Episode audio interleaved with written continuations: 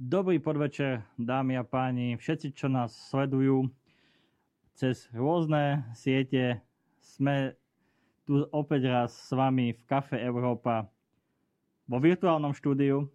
Zatiaľ samozrejme pandemické opatrenia nedovolujú, aby sme sa spoločne stretli, ale verme tomu, že aj vďaka pomoci Európskej únie a vďaka solidarite Európskej únie a vďaka tomu, že sa snažíme ťahať všetci za jeden povraz, sa nám to skôr či neskôr podarí. V každom prípade by som vás chcel privítať, ako som povedal, takto virtuálne pri ďalšej pri ďalšej programe zo, zo série Café Európa, ktoré pripravujeme v spolupráci s zastúpením Európskej komisie na Slovensku. Moje meno je Andrej Matišák, som redaktor z denníka Pravda, zahranično-politický redaktor a budem vás prevádzať dnešnou diskusiou, ktorá sa bude venovať vzťahom Ruska, Európskej únie, vzťahom Ruska a Slovenska.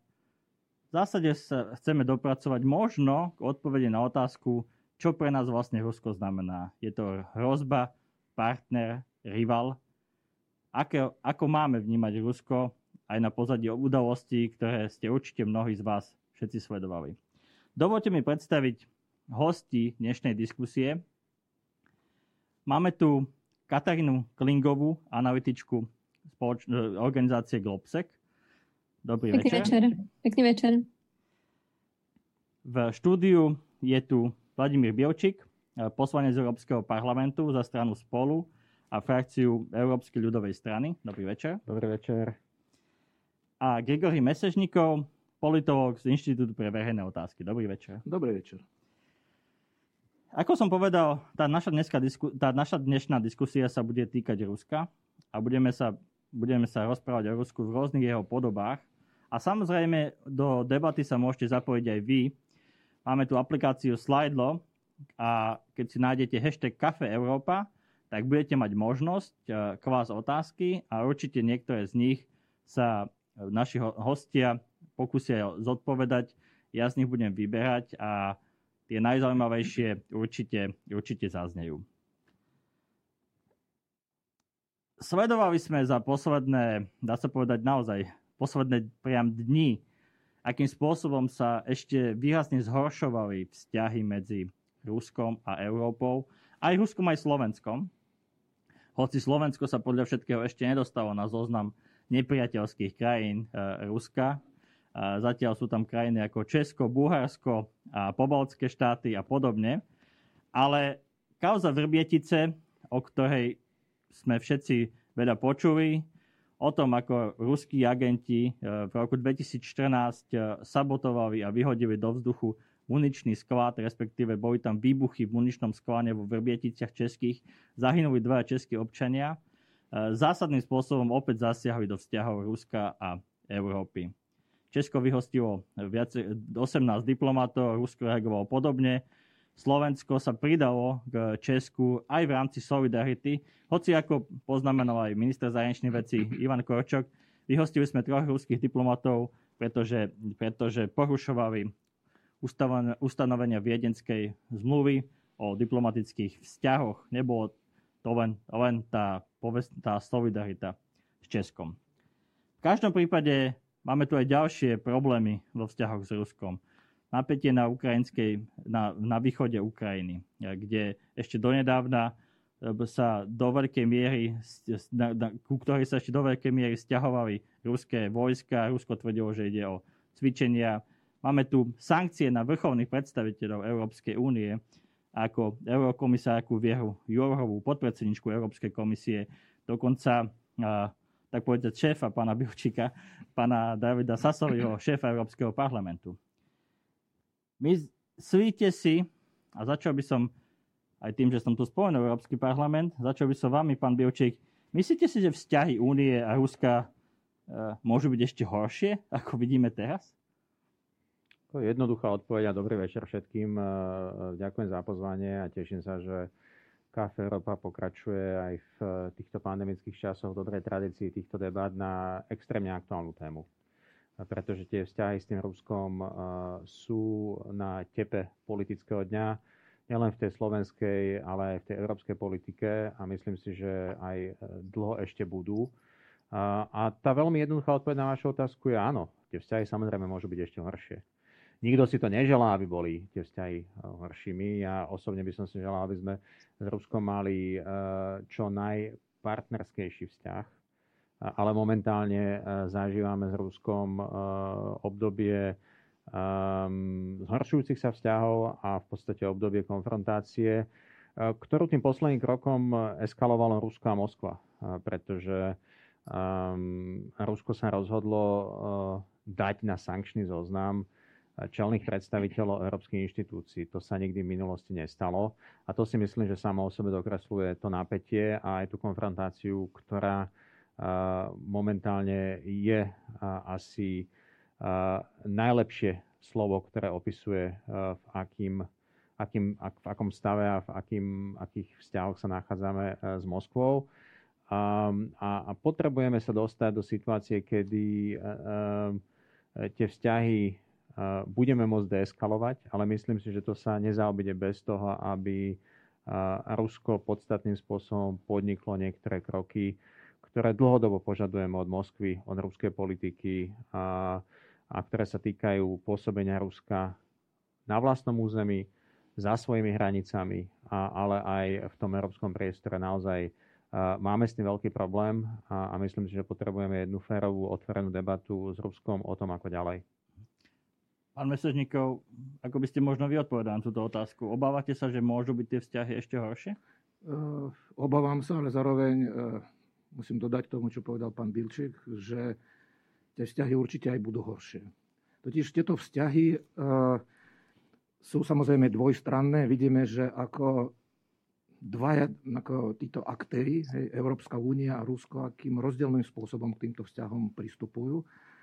A toto nie je náhoda, že súčasné Rusko e, uplatňuje práve tento e, model interakcie so Západom. Rusko sa rozhodlo, môžeme o tom povedať aj viac, a kedy sa to stalo, že, e, že proste chce vybojovať Západ so Západom. Teraz dajme bokom toho, teda to, že Sovietský zväz prehral studenú vojnu, Rusko samo seba vníma ako pokračovanie Sovietskeho zväzu a vníma aj to, že rozpad Sovietskeho zväzu bol podľa teda terajšieho ruského prezidenta najväčšou geopolitickou katastrofou, hoci teda podľa môjho názoru naopak rozpad Sovietskeho zväzu priniesol slobodu mnohým národom, aj teda národom bývalého Sovietskeho zväzu a potom národom strednej a východnej Európy.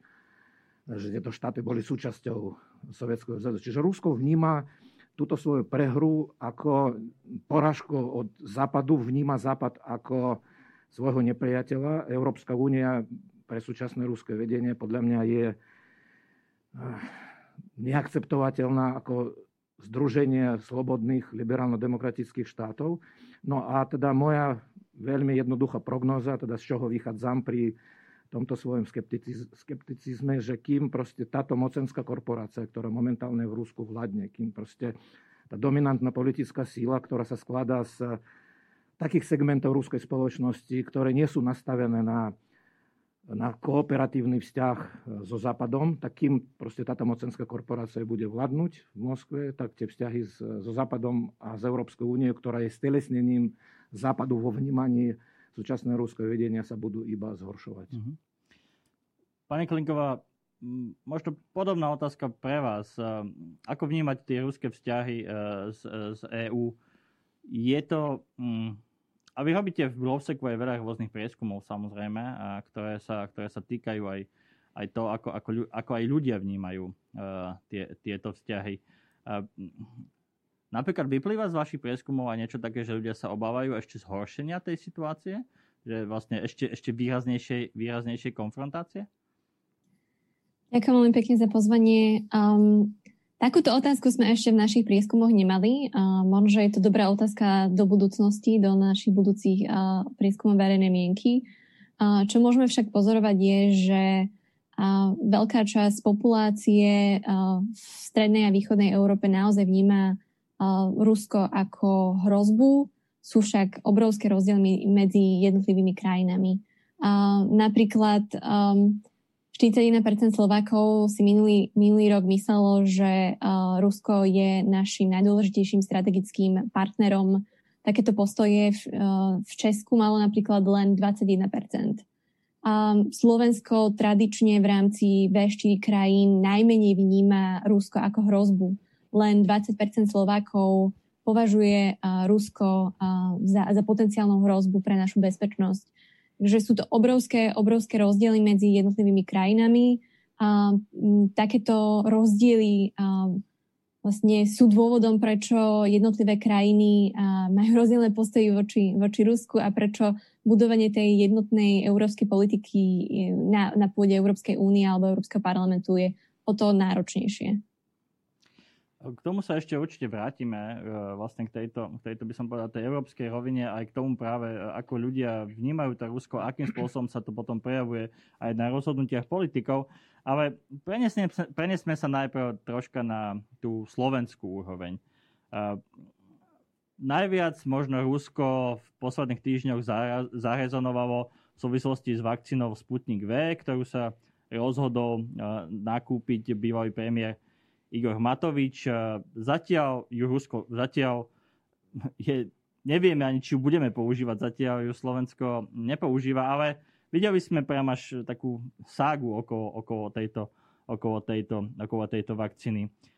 Čo možno, začal by som teraz vami, pán Mesežníkov, čo možno pre vás táto kauza znamená? Akým spôsobom podľa vás má vplyv, alebo či má nejaký vplyv na to, ako ako by Rusko chcelo vidieť, aké, aké, Slovensko by Rusko chcelo vidieť? Tak určite táto kauza má a mala vplyv na náš vnútropolitický vývoj už, už minimálne tým, že došlo k zmene vo funkcii predsedov vlády. Rusko by určite chcelo vidieť Slovensko ako krajinu s osobitnými vzťahmi s Ruskom, čo teda v predstavách kremelského vedenia by znamenalo, že teda Slovensko oslabí svoje väzby na integračné zoskupenie súčasťou ktorých je. To znamená dosiahnuť čo naj, najväčší odchod Slovenska od tej svojej terajšej zahranično-politickej a bezpečnostno-obrannej orientácie. Myslím si, že určité nádeje, e, ako Kremel vkladal e, do Slovenska v minulom volebnom období, keď sme tu mali predsedu parlamentu, ktorý dosť často chodil do Moskvy, tam podstate sa stotožňoval s základným smerovaním ruskej zahraničnej politiky, naozaj adoroval ruský štát a vystupoval z pozícií, ktoré podľa mňa boli v rozpore s našou zahranično-politickou orientáciou. No a čo sa týka tej kauzy Sputnik, ja si myslím, že tá kauza Sputnik veľmi názorne predvedla, že Rusko naozaj, aj keď e, napríklad taký vysoko postavený politik ako Igor Matovič zrejme vnímal Rusko v tejto konkrétnej veci ako partnera, ale nie je spolehlivý partner. Proste Igor Matovič jednak tým, že O Rusku zrejme ako o štáte, o ruských dejinách, o súčasnom vývoji v Rusku veľa toho nevedel a išiel nakúpiť e, nejakú komoditu, o ktorej si myslel, že to je bežná transakcia obchodná. Nakúpime to, dovezieme a začneme proste očkovať. No ukázalo sa, že Rusko nie je ten partner, ktorý vám proste dokáže splniť všetko to, čo by ste chceli mať. To znamená, nedodali potrebnú dokumentáciu. Hej? Potom proste to všetko, čo súviselo s vyhodnotením kvality alebo bezpečnosti tejto vakcíny, keď e, napríklad, a myslím si, že Igor Matovič, keď teda na tej svojej tlačovke povestnej vystupoval, tak asi to nemal z vlastnej hlavy, že, že v tej zmluve je ustanovenie o tom, že, treba, že bolo, bolo by potrebné to dať na akúsi, možno necertifikáciu, aj na, na skúšky do certifikovaného laboratória. On povedal, že on tú zmluvu nečítal. Ale teda Faktom je, že ani tá ruská strana zavadzala, v podstate mystifikovala, keď na oficiálnom účte v Twitteru toho Ruského fondu priamých investícií sa objavilo toto obvinenie Slovensko, že teda hoci vo zmluve bolo napísané niečo iné. Tak to iba potvrdzuje, že e, Rusko nie je takým partnerom, ktorý e, dokáže naozaj aj zohľadniť záujmy e, tých, s ktorými nejakým spôsobom kooperuje alebo komunikuje a snaží sa dosiahnuť svoje vlastné cieľe. A toto mimochodom sa potvrdzuje aj tým, ako Rusko pristupuje k žiadosti alebo nežiadosti o certifikáciu tejto vakcíny na Európskej e, liekovej agentúre. No, na Slovensku myslím si, že toto, čo sa odohralo, bude mať e, a už má aj dnes politické konsekvencie, či dojde k vakcinácii Sputnikom alebo nie. O tom budú rozhodovať príslušné orgány. Teraz vieme, že teda sa čaká, že maďarský certifikovaný e, ústav nám poskytne nejaké stanovisko, ale tie politické následky podľa mňa budú dlhodobé. Mhm. Pani Klingová, viem, že ste v Globseku robili aj e, prieskum, ktorý sa týkal vakcín.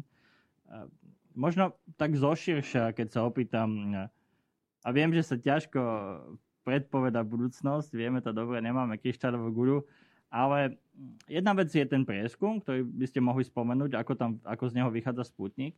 A druhá sa týka toho, že e, čo si myslíte, keď, keď sa pozriete na, na to, ako sa, ako sa Slovensko na základe prieskumu, ktorý robíte, díva na Rusko, čo si myslíte, aký vplyv na ten, na ten pohľad bude mať kauza Sputnik V? Z našich prieskumov verejnej mienky vyplýva, že väčšina Slovakov by sa nedala zaočkovať e, vakcínou Sputnik V. Touto e, vakcínou, ak by Slováci teda mali možnosť e, voľby, by sa dalo zaočkovať len 15% populácie Slovenska, čo je síce najviac v celom regióne. Regionálny priemer je okolo 5 že vidíme, že, že kauza Sputnik V rezonovala a, Slováci majú naozaj pozitívny vzťah k tejto ruskej vakcíne. Napriek tomu a väčšina Slovákov, ak by mala možnosť výberu, a by chcela byť očkovaná západnými, západnými vakcínami, ako sú Pfizer a Moderna, alebo um, vakcínami, ktoré sú schválené Európskou liekovou agentúrou. Takže vidíme, že vlastne pre Slovákov je, je, je veľmi dôležitý ten proces schváľovania a rigorózny proces, ktorým prechádzajú uh, vakcíny, uh, ktoré sú distribuované uh, v rámci Európskej únie. A možno ten vplyv, ktorý by to mohol mať e, do, do budúcnosti, uh, bude to skôr pozitívne alebo skôr negatívne? Čo predpokladáte? Podľa mňa to bude pozitívny vplyv, uh, pretože vieme, že um, ako Základom, základným cieľom Sputnik V vakcíny, ktorý sa podaril na Slovensku, bola polarizácia. Ale máme tu veľké segmenty populácie, ktorí naozaj majú veľmi pozitívny vzťah k Rusku. 78% Slovákov si myslí, že Rusko je náš veľký brat a preferuje spoluprácu v rámci panslavistickej kooperácii. Na Slovensku je tiež veľmi veľká nostalgia za socializmom, 41% Slovákov si myslí, že sa im žilo lepšie pred 89. ako teraz. Takže toto sú tie segmenty ľudí, ktoré jednoducho chcú naozaj ruskú vakcínu a chceli by sa dať zaočkovať len ruskou vakcínou kvôli tomu, že AD1 majú veľmi dobré historické skúsenosti. Celý život všetky vakcíny predtým, ktoré dostali, boli ruskej výroby. Takže pre nich je to veľmi dôležité. Keď si vezmeme, že, že pandémia COVID-19 je naozaj spojená s infodémiou, teda šírením rôznych konšpiračných teórií a dezinformácií medicínskeho charakteru o vakcínach, títo ľudia, ktorí dôverujú Rusku, by sa v tomto prípade dali zaočkovať jedine ruskou vakcínou. Preto, preto vnímajú Sputnik V veľmi pozitívne. Pán Bilčík, myslíte, že sa to naozaj podarilo, ten Sputnik V a minister zahraničných vecí, eh, pán Ivan Korčak, vakcínu nazval dokonca nástrojom eh, hybridnej vojny. Myslíte, že sa, že sa Rusku podarilo eh, cez dodávku Sputnik V ešte viacej polarizovať slovenskú spoločnosť? Myslíte si, že, že Rusko naozaj niečo z toho získalo politicky? Jednoznačne áno, toto je dlhodobá snaha Ruska rozkladať demokracie vo svojom okolí rôznymi metodami a spôsobmi. Rusko má veľmi premyslené nástroje svojich vlastných snách o vplyv. Nerobí to tak povediať z nápravu ani nádrobu. Často to nie je ani viditeľná sila, ale je to vlastne tá schopnosť zneisťovať ľudí, zneisťovať fungovanie inštitúcií, zneisťovať dôveru ľudí v inštitúcie, v demokraciu, zneisťovať dôveru ľudí povedzme aj v overené vakcíny. A, a, a samozrejme robí sa to prostredníctvom rôznych dezinformačných kampaní, ktoré sú žiaľ masívne šírené na sociálnych sieťach, čiže Rusku pomáhajú potom aj algoritmy sociálnych sietí v týchto snahách. Ale to, čo sa udialo v prípade Slovenska, je, že žiaľ Slovensko a aj vtedajší slovenský premiér sa stal užitočným nástrojom uh, ruskej schopnosti preniknúť do toho európskeho priestoru, v podstate povaliť eh, jednu vládu. To, že padla tá vláda práve na tomto konflikte, nie je uh, náhoda. Ono samozrejme, tá vláda mala svoje vnútorné problémy, ale toto bolo veľkým spúšťačom a, a jednoducho to samo o sebe je niečo, čo Rusko sleduje takýmito akciami. O to viac, že tými vakcínami sa dodnes neočkuje. My ani netušíme, čo sa s nimi udeje. A, a čoraz viac sa dozvedáme aj o tej zmluve, o celej tej transakcii, o celom tom procese. Tým viac otázok máme, na akú vlastne úlohu v tom zohrala slovenská strana, slovenskí politici. Myslím si, že žiaľ sme boli e, veľmi dobrým spôsobom využití veľmi premyslenými a šikovnými metodami Ruskej federácie a, a toto je niečo, čo na Slovensku nás bude ešte dlho trápiť, pretože ten problém tu máme zasiatý. K tomu Sputniku sa budeme ešte dlho vracať. Myslím si, že to bude téma ešte na roky dopredu. A to je presne to, čo Rusko chcelo vytvoriť v tej našej krajine, istý konflikt medzi ľuďmi, ktorí majú prirodzený vzťah k Ruskej federácii z nejakých zidealizovaných predstav na strane jednej a ktoré potom majú aj nejakú rezonanciu medzi politickou elitou. Takže áno, Rusku sa to podarilo v prípade Slovenska, darí sa to Rusku v prípade aj ďalších členských štátov Európskej únie a myslím si, že toto je presne tá cesta, ktorú Rusko hľadá a aby oslabovalo spoločný postup a jednotu Európskej únie. Pretože keď sa vrátim k tej pôvodnej otázke, to, čo definuje nejakým spôsobom aj našu schopnosť vplývať na tie snahy, e, na tie vzťahy medzi Moskvou a Bruselom, medzi EU a, Moskvou, je spoločná pozícia. Je to tá jednota. E, či už sa to týka nejakých nástrojov, ktoré máme, e, sankcií alebo obchodných vzťahov, ekonomických vzťahov. Eh, pokiaľ sme vnútorne rozdelení v rámci Európskej únie, tak Rusko to veľmi dobre a umne využíva.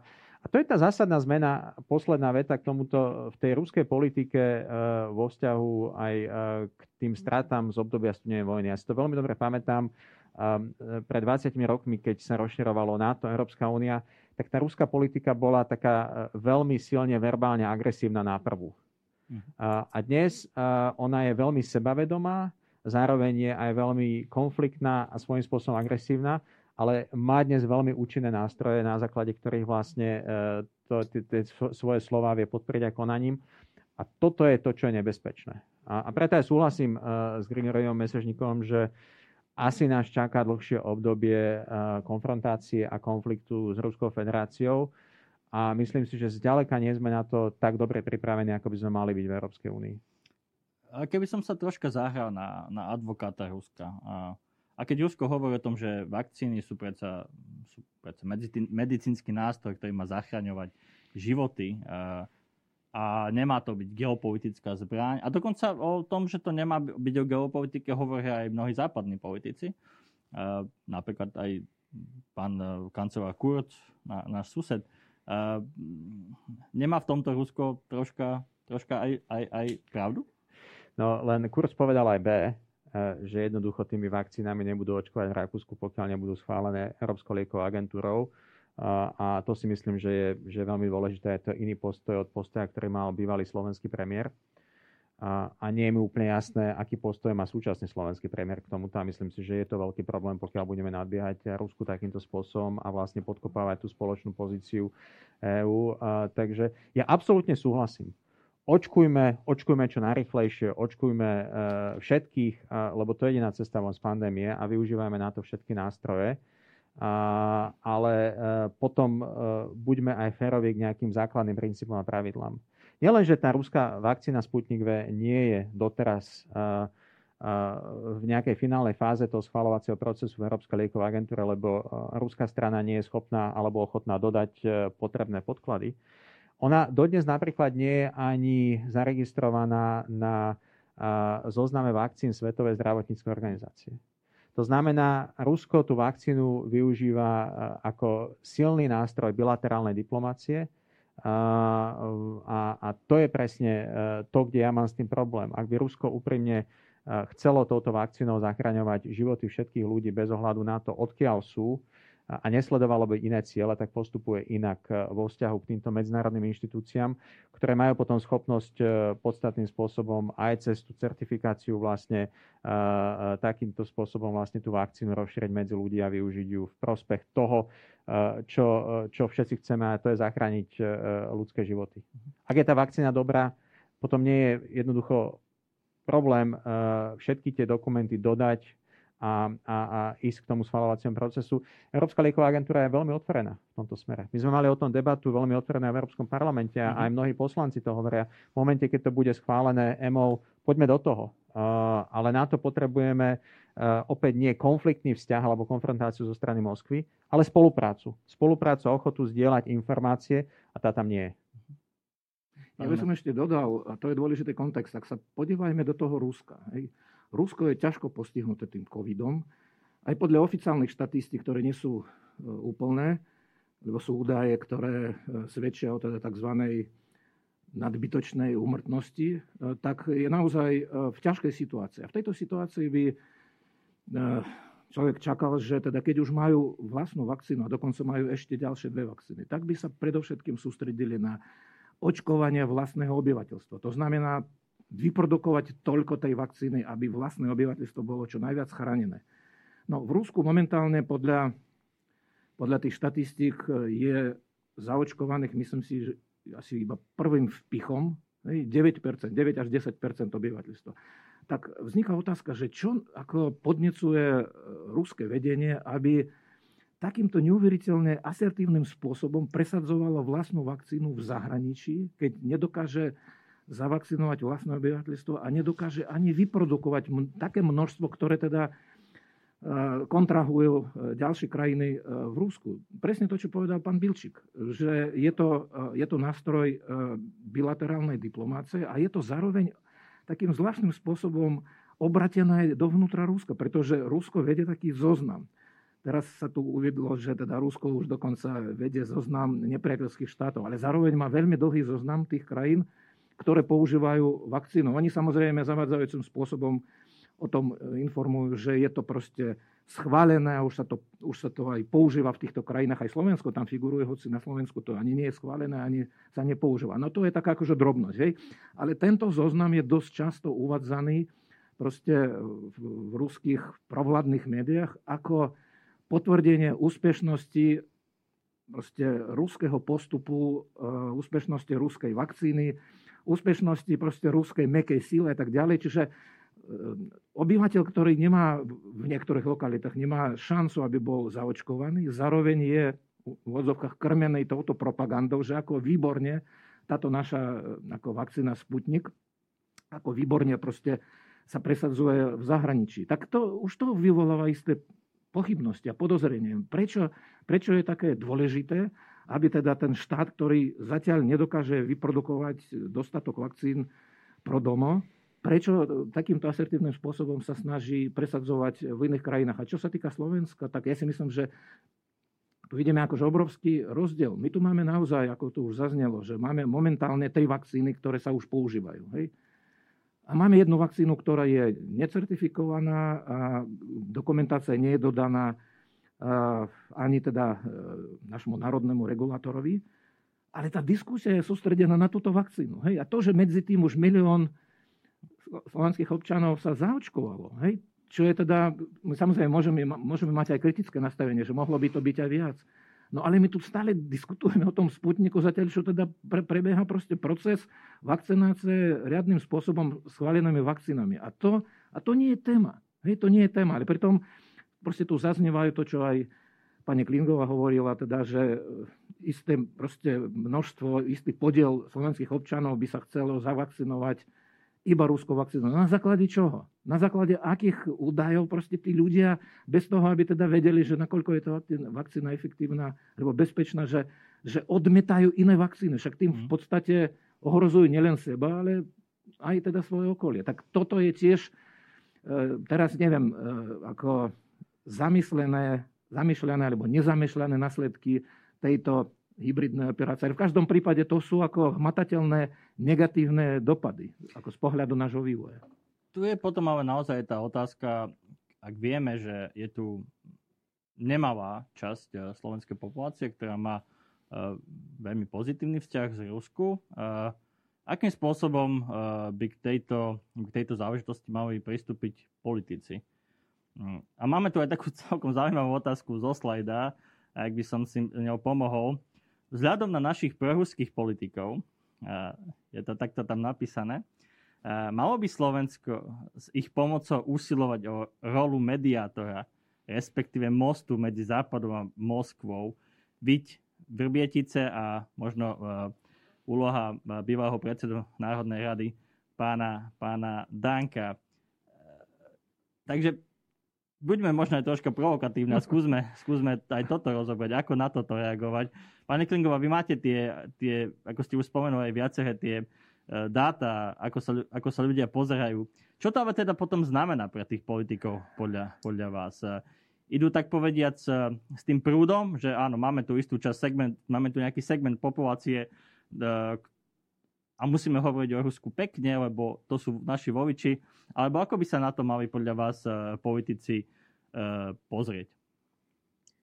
Na Slovensku prebieha veľmi intenzívna informačná kampaň. Um, na Slovensku sa šíria rôzne dezinformácie, rôzna prokremelská propaganda.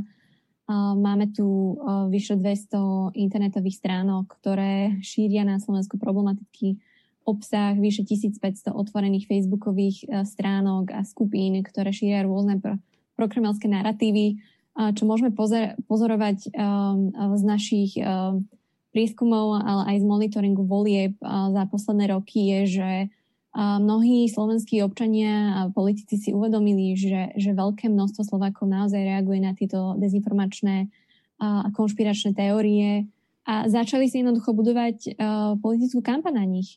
Um, po smrti Jana Kuciaka um, mnoho bývalých vysoko postavených politikov sa stalo hviezdami uh, dezinformačných uh, stránok, dávali im exkluzívne intervia, uh, mnoho antisystémových extremistických uh, politikov dlhodobo napríklad uh, sa snaží o zmenu geopolitického, geopolitickej orientácii Slovenska, chvália sa, koľko pozbierali um, hla, hlasov a podpisov na vystúpenie e, Slovenska z NATO a Európskej únii v ruských médiách. Takže áno, akože áno, um, Slováci najviac veria konšpiráciám v celom regiónu a niektorí politici využívajú um, túto zraniteľnosť na to, aby si do určitej miery budovali politickú kariéru, sami uh, intenzívne začali vlastne šíriť uh, rôzne dezinformačné, konšpiračné alebo problematické narratívy. A to je problém. Je to problém, lebo ako povedali uh, moji spolurečníci, pá, pán poslanec alebo pán Mesežníkov, slovenská spoločnosť sa polarizuje, je tu rozvrat našich hodnôt a, a uh, viac a viac Slovákov nedôveruje demokratickým procesom, ktoré prebiehajú na Slovensku, nedôveruje inštitúciám a také krajiny sa veľmi ľahko um, obsadzujú. A také krajiny um, uh, sa naozaj veľmi ľahko manipulujú rôznymi zahraničnými aktérmi a ich podvratnými uh, aktivitami. Vy to ako vnímate, pán Mesežníkov? Je toto, je toto možno problém aj širší pre slovenskú politiku? No, tak e, v tej otázke bol obsiahnutý taký trošku ironický akoby nadych. A poviem takto, že chraň Boh, aby naši politici sa zúčastňovali na podobných ako mostoch, než, ako ten, čo údajne e, sa mal realizovať v kauze v Robetice s Ruskom. Keby pán Danko sa do toho reálne zapojil, a podľa mňa, ak teda je to pravda, by sa to prevalilo. Ja si myslím, že to, to by malo nedozerné následky pre, jednak pre Českú republiku a pre nás ako najbližšieho spojenca e, Českej republiky, ale úplne krátko. Ja si myslím, že celkový koncept e, Slovenska ako mostu medzi východom a západom, podľa mňa, ja to vidím ako toxický koncept, pretože on nás v podstate vzdialuje a vyčlenuje z toho prirodzeného prostredia, v ktorom sa my nachádzame. My sme súčasť západu, my sme súčasť Európskej únie a NATO a teda nesme žiadny most. A pokiaľ ide o vzťahy s Ruskom, to, čo povedal pán Bilčík, naša jediná možnosť, aby sme dosiahli taký typ vzťahov s Ruskom, ktorý by nás minimálne chránil od tých negatívnych dopadov, jedine ako e, silný spoločný jednotný postoj. V tom prípade teda tie vzťahy a Rusko chápe iba naozaj taký postoj, ktorý je podložený nejakou silou a nejakým rozhodným postupom, ako sa to teraz stalo s tou Českou republikou. Takže nie, v žiadnom prípade most, ale pevná súčasť západu. Most? Ja si myslím, že ak sa baviť o nejakom zmysluplnom moste, tak jedine na úrovni uh, Brusel-Moskva. A to bude uh, most, ktorý bude stať na veľmi pevnom spoločnom základe či už Európskej 27 alebo spoločenstva Severoatlantickej aliancie, z okolností obidve tieto inštitúcie majú svoje sídlo v Bruseli. A, takže ak sa baviť o akýchkoľvek zmysluplných mostoch, tak na tejto úrovni a Slovensko musí a môže a vlastne aj je ich pevnou súčasťou. My sme Západ. My sme súčasťou politického západu. Sme súčasťou politického západu už 17 rokov. Mimochodom, túto kafé Európa nahrávame, vysielame pár dní potom, ako sme si pripomenuli 17 rokov nášho členstva v Európskej únii. Je to pár mesiacov od vlastne 17. výročia nášho vstupu do Severoatlantickej aliancie. Podľa mňa je to najlepšia vec, ktorá sa našej krajine mohla stať, keď sa pozrieme okolo e, našich hraníc, krajiny, ktoré nie sú v tomto priestore, majú oveľa viac problémov, konfliktov, sú chudobnejšie. Už len náš najväčší sused na východ Ukrajina v podstate je v stave permanentného vojenského konfliktu s Ruskom už e, pomaly 7 rokov. A je to veľký problém. Čiže ja si myslím, že akákoľvek takáto myšlienka je e, politickým nezmyslom. Ja som aj preto rád, že Európsky parlament hovorí veľmi jasnou rečou o tom, ako vlastne postupovať voči Rusku a čo by sme mali robiť voči Rusku. Naozaj sme politickým telesom v Európskom parlamente a je to aj naša úloha, aby sme toto čo najviac ozvučovali. Ono nie je náhoda, že Rusi si vybrali Davida Sasoliho, nášho predsedu, uh, na tom sankčnom zozname, pretože uh, my voči tomu Rusku máme najjasnejší pohľad mm. v našich politických vyhláseniach a, a tlačíme cez tieto politické vyhlásenia aj členské štáty, Európsku komisiu k oveľa ráznejším krokom a, a myslím si, že je to správna cesta, lebo takto, ak chceme ukončiť tú konfrontáciu, ak chceme, aby Rusko neskúšalo e, ďalším a ďalším pokusom, povedzme aj cez Sputnik e, niekde inde, alebo cez iné nástroje, ako nás ešte môže rozložiť, tak my potrebujeme vyslať jasný a silný signál e, z Bruselu spoločne, že teda toto je tá červená línia. Za toto už, už nemôžete ísť, lebo vám zastavíme takýto projekt, lebo uvalíme sankcie na týchto piatich ľudí, ktorí sú kľúčoví nielen pre politiku, ale aj ekonomiku v Moskve a vlastne v celom Rusku.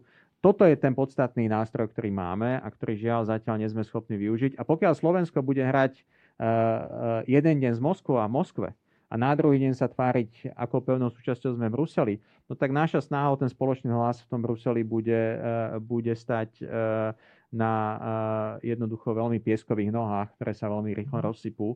A, a toto je to, čo si musíme uvedomiť. Ja som inak veľmi rád, keď sa bavíme o tej spoločnej pozícii, že vďaka tomu, čo sa stalo v Vrbieticiach, nielen, že Slovensko bolo solidárne, ale v podstate aj, aj vďaka tomu, že nášmu postoju V4 po dlhom čase mala veľmi jasný, rázny, silný postoj vo vzťahu k Moskve, kde mimochodom treba povedať na rovinu, že Budapešť s Orbánom na čele dlhodobo živý veľmi úzky priateľský vzťah s Moskvou. Napriek tomu pridali sa podľa mňa k veľmi dobrému textu, ktorý by mohol byť základom aj toho širšieho spoločného postoja Európskej únie. Čiže nie mosty Bratislava, Moskva. Skúsme stavať, ale na veľmi pevných nohách, pevný most Brusel, Moskva, ale to znamená, že máme jasné červené línie, ktoré keď Rusko prekročí, tak ten most sme schopní takto rýchlo zavrieť keď sme pri tej snahe eh, o tú spoločnú pozíciu EÚ, samozrejme, to je asi niečo, čo naozaj potrebujeme eh, voči tej Moskve, eh, voči, voči, voči Rusku, alebo hovoríme o Putinovom režime, možno to je to, to, je, to, je to najlepšie o, o Kremli. Hovoríte o tých, hovoríte pán Bilčík o, o, tej, o tej európskej úrovni, ktorá naozaj je veľmi dôležitá.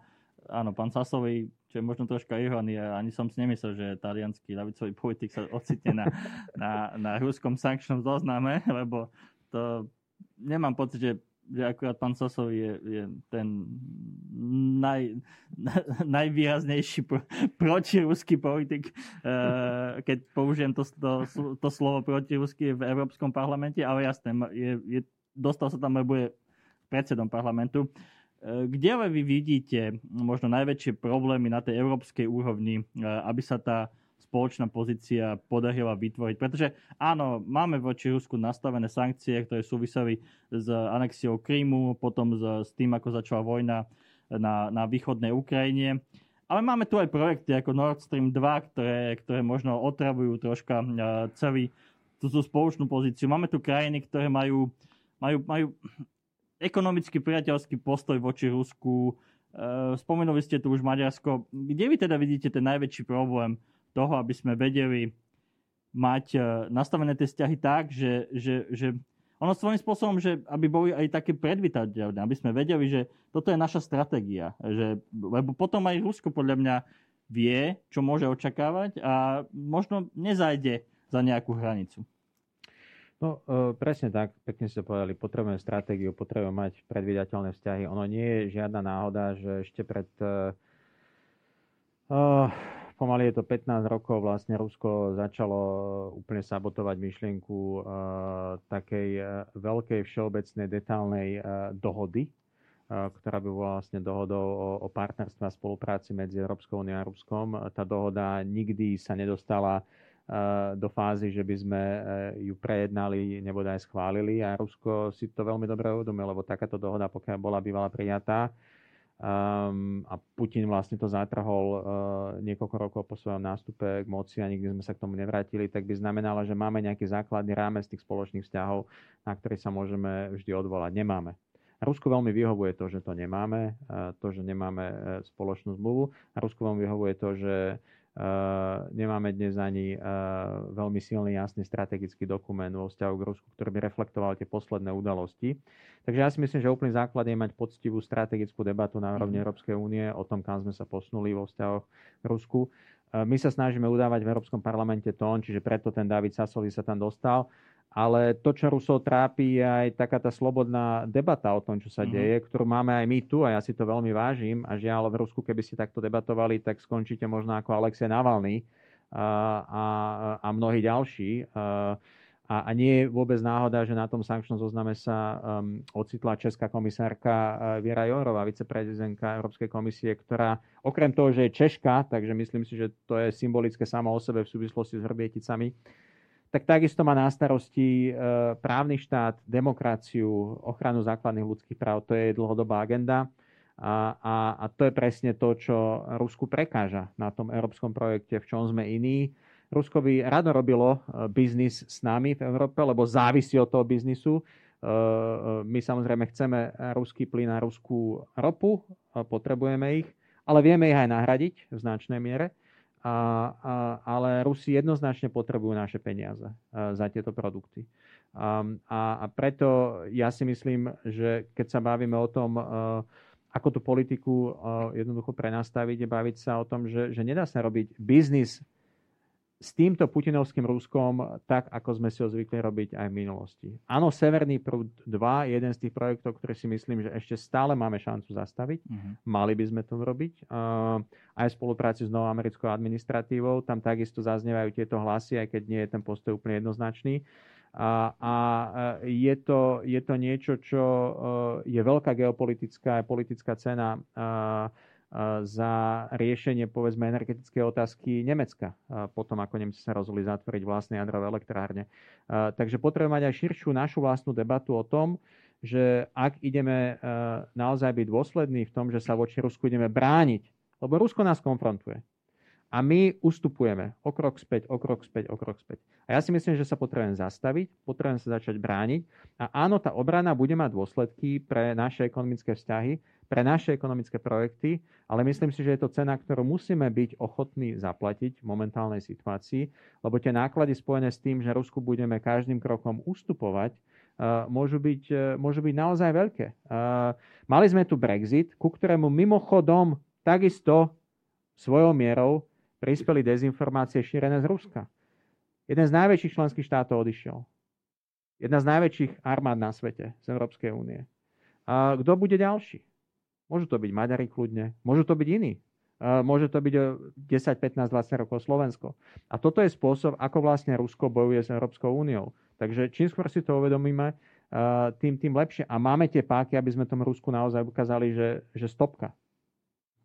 Pán Veselníkov, ako vy vnímate možno tú snahu a potrebu vytvoriť spoločnú stratégiu na Európskej úrovni, ktorá zjavne nie je úplne dokonalá? Tá je veľmi potrebná a keď hovoríme o tom, že čo vlastne formuje ten spoločný postoj Európskej únie a, teda, a prístup jednotlivých krajín, tak je tu viac takých faktorov. Tak napríklad e, ruskí opoziční predstaviteľa, ktorí sú pod veľkým tlakom, a teda v podmienkach represí zo strany súčasného ruského režimu, tak dosť často poukazujú na to, že teda Rusko sa snaží, a my samozrejme vieme, že toto je jeden z faktorov, že Rusko sa snaží korumpovať ako politické elity jednotlivých národných štátov hej, vytvárať proruské lobby politické, najmä teda v spolupráci s radikálnymi pravicovo-populistickými napríklad sílami, ale teda aj s extrémnou ľavicou. Tak to je jedna rovina. Druhá rovina samozrejme tzv. pragmatický prístup k ekonomickej spolupráci, znovu ako od niektorých členských krajín, kde teda záujem o nejakú ekonomickú výhodu sa snúbi s ignorovaním jednak postupu Rúska voči nám, ale zároveň proste postupu režimu tohto štátu voči voči občanom, voči vlastným občanom, voči e, ľuďom s inými názormi, voči opozícii, voči proste kultúrnym pracovníkom a tak ďalej. V Rusku momentálne sa konsoliduje autoritársky režim, ktorý už nadobúda, podľa teda samotných ruských expertov, už nadobúda niektoré prvky proste represívneho režimu, ktorý existoval v Sovjetskom zväze v 30 40 rokoch. Hej, to je, to je ďalší ako faktor. No a teda, čo by som ešte považoval za dosť dôležité, že to je tak ako na úrovni, asi skôr na úrovni národných štátov, menej v Európskom parlamente, pretože naozaj Európsky parlament, ako pán Bilčík povedal, pokiaľ ide o proste hodnotenie otázok súvisiacich s demokraciou, s ľudskými právami, tak e, je pomedzi všetkých európskych inštitúcií asi najzasadovejšie. Ale povedzme na úrovni istej časti politickej elity v národných štátoch, možno v menšej mere aj teda na úrovni Európskeho parlamentu, a nielen v tých extremistických nejakých alebo radikálnych frakciách, tak to je stále proste oddanosť takej snahe možno vidieť to tými lepšími, v tých lepších farbách. Hej, niečo, čomu sa hovorí, že wishful thinking, že stále pred, taká predstava, že nám sa podarí s Ruskom nejakým spôsobom sa dohodnúť. Ale tento prístup neberie do úvahy tú dynamiku. Však áno, od toho roku 2007, keď Putin teda so svojou mnichovskou rečou jednoznačne potvrdil, akú interakciu so Západom si predstavuje, tak očakávanie, že sa nám podarí, neviem, proste po ďalšej nejakej územnej anexii, po ďalšej invázii, po ďalšom výbuchu, po ďalšom hackerskom útoku, po, ďalší, po ďalšom pokuse o otra, otravu európskych občanov, alebo po nejakých ďalších represívnych krokoch v samotnom Rúsku, že nám sa podarí urobiť nejaký reset, tak tomu ja hovorím, že to je kognitívne zlyhanie. Proste mm my by sme potrebovali vytvoriť naozaj tie červené linie a vytvoriť taký systém, ktorý nás bude chrániť. A teda Rusko je krajina. Rusko, samozrejme, Rusko je štát, Rusko, to je Ruská federácia, ale Rusko je krajina so svojím obyvateľstvom, proste je to mnohovrstevná tá kultúra, tak skúsme potom, keď už hovoríme o nejakej spolupráci, tak sa zameriavať na tie síly v ruskej spoločnosti. Nie je to ľahká vec, teraz je to ešte väčší problém, než možno pred dvoma, troma rokmi. A podporovať proste demokraticky orientovaných Rusov, ruských občanov, tých, ktorí v prípade mocenskej zmeny proste budú vytvárať práve to akoby podhubie, s ktorým by sme mohli potom, či už menej Európskej únie alebo jednotlivých členských krajín, komunikovať a kooperovať. Mhm. Pani Klingová, mm, keď hovoríme o tej stratégii, ešte sa troška vrátim k tomu, čo sme už spomínali z vašich prieskumov teda vyplýva aj na tom Slovensku uh, istá časť populácie proruská, aj v iných krajinách. Vy toto vnímate ako možno problém pre vytvorenie tej spoločnej stratégie európskej? Je to problém, ak to, začínajú, ak to začnú využívať domáci aj politickí aktéry. Ako napríklad Rusko nemusí byť veľmi aktívne na Slovensku, pretože je tu mnoho proruských, prokremelských politikov, ktorí sa sami aktivizujú. Ale možno, že uh, k tým uh, stratégiám ja úplne súhlasím s tým, čo povedal pán poslanec aj pán Meserníkov. Naozaj potrebujeme budovať uh, stredno, strednodobú a dlhodobú stratégiu na úrovni Európskej únie. Potrebujeme budovať slovenské, európske kapacity, od našu odolnosť, potrebujeme zvýšiť odolnosť našej kritickej infraštruktúry, potrebujeme zvýšiť schop, našu schopnosť monitorovať a, a, a robiť analytické výstupy, mať lepšiu situational awareness. Um, bavíme sa tu o Vrbiticách, ktoré sa jednoducho stali v roku 2014 a je rok 2021, takže uh, naše aktivity sú retrospektívne. My potrebujeme mať veci a analytické schopnosti, ktoré nám dokážu pomôcť predvídať nejaké aktivity Ruska, alebo potrebujeme naozaj mať dobrú situational awareness, aby sme vedeli promptnejšie a asertívnejšie reagovať. Samozrejme, ako povedal pán Meseníkov, potrebujeme si stanoviť tie červené línie. Problém je ten, že je veľmi veľa aktérov nielen na Slovensku, ale aj v iných krajinách, ktorí sa do, um, do tejto problematiky vôbec nevyznajú. Ja si pamätám, že keď sme robili v roku 2018 prieskum medzi verejnými predstaviteľmi na Slovensku, tak 67% z nich nám odpovedala, že nevedia, že čo sú to hybridné hrozby. A keď sme sa pýtali na dezinformácie, tak nám povedali, že vlastne to sú také nejaké babské reči, s ktorými sa jednoducho nepotrebujeme zaoberať, lebo sú, to, sú to jednoducho blúdy. Že my naozaj potrebujeme vzdelávať ľudí na prvných miestach a budovať odolnosť nielen spoločnosti na Slovensku, ale celoeurópskej spoločnosti. A to je veľmi dôležité na to, aby sme vedeli aj promptnejšie reagovať v prípade hybridných útokov Ruska alebo iných krajín, uh, lebo Čína uh, je čoraz viacej aktívnejšia v tomto regióne. Deje sa to podľa vás, aspoň do istej miery, že sa snažíme nastaviť možno lepšie tie, tie kapacity a snažíme sa lepšie pochopiť, čo by Rusko mohlo urobiť.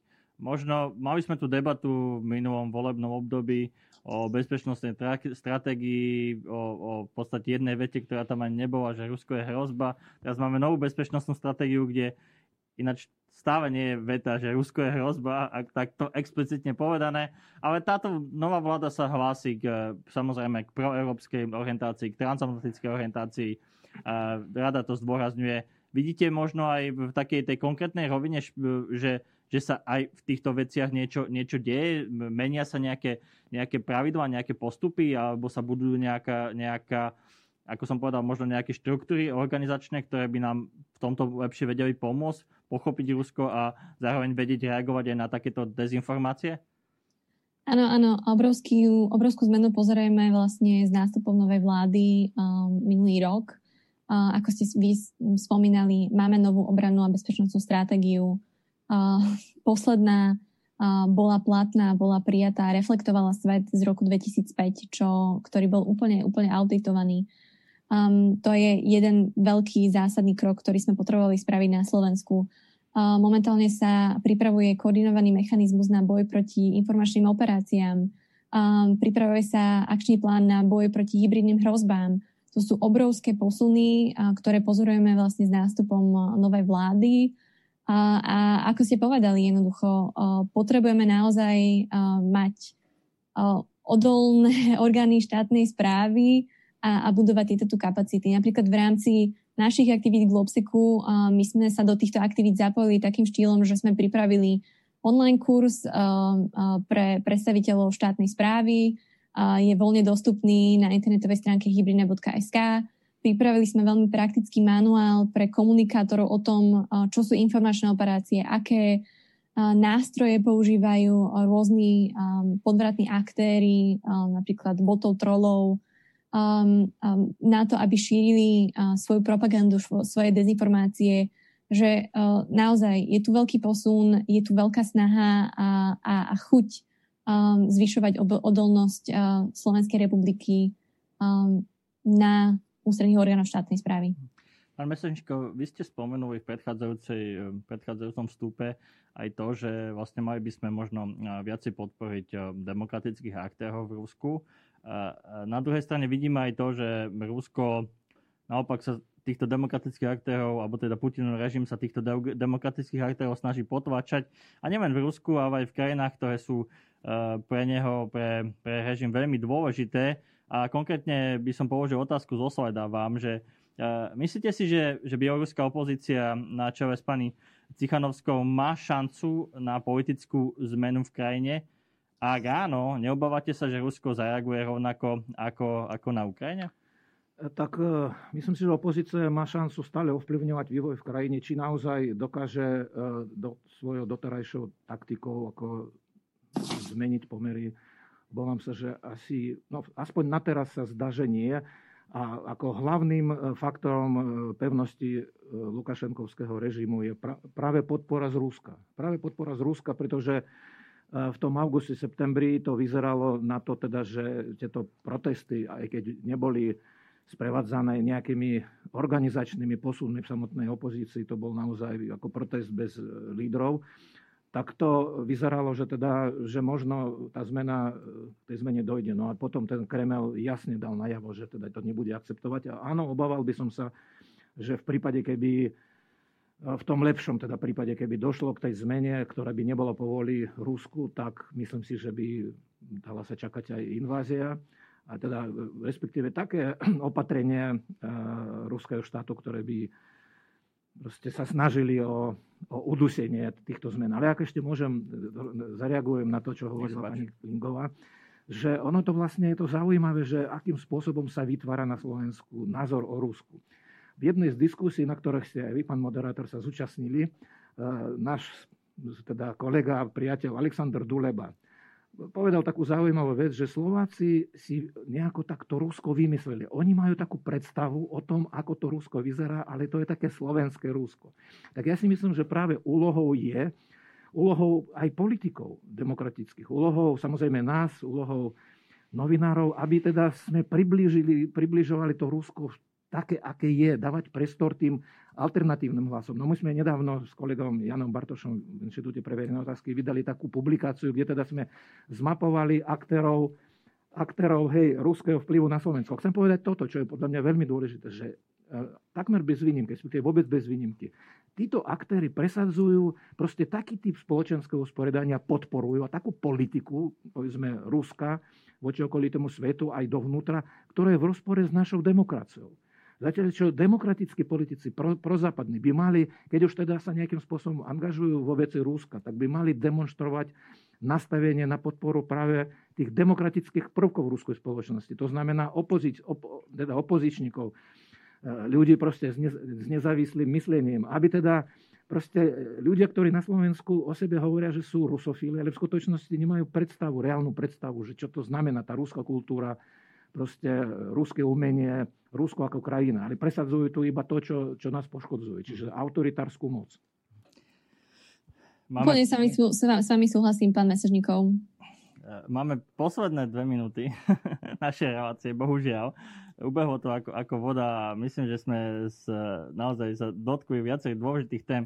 Úplne posledná otázka. Viem, že to je strašne zložité, je komplikovaná, ale napriek tomu skúste. Môžete si vybrať aj viacero možností. Eh, pán nový český eh, minister zahraničných vecí, pán Kuhanek, nevedel celkom na túto otázku odpovedať, keď som sa ho pýtal nedávno. Čo je teda Rusko? Protivník, nepriateľ, partner, rival. Skúste.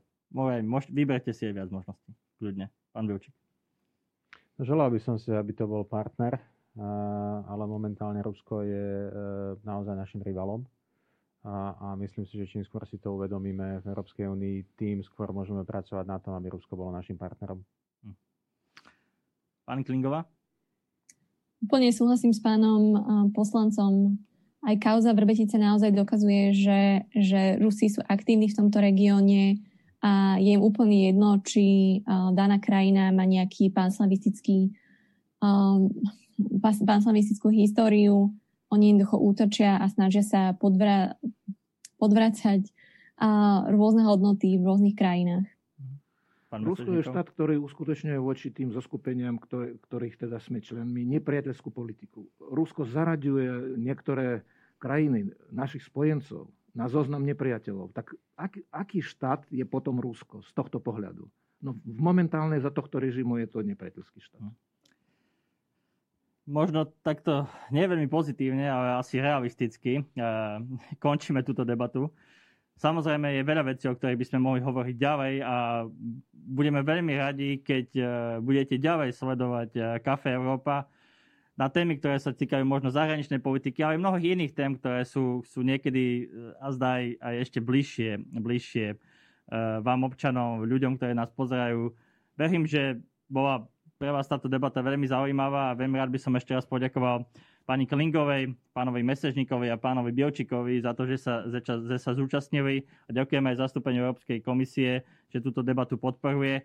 A veľmi pekne by som vás chcel pozvať zajtra na Deň Európy. Deň Európy síce bude až 9. mája, ale už zajtra začína, začína skvelý program, ktorý sa týka Dňa Európy.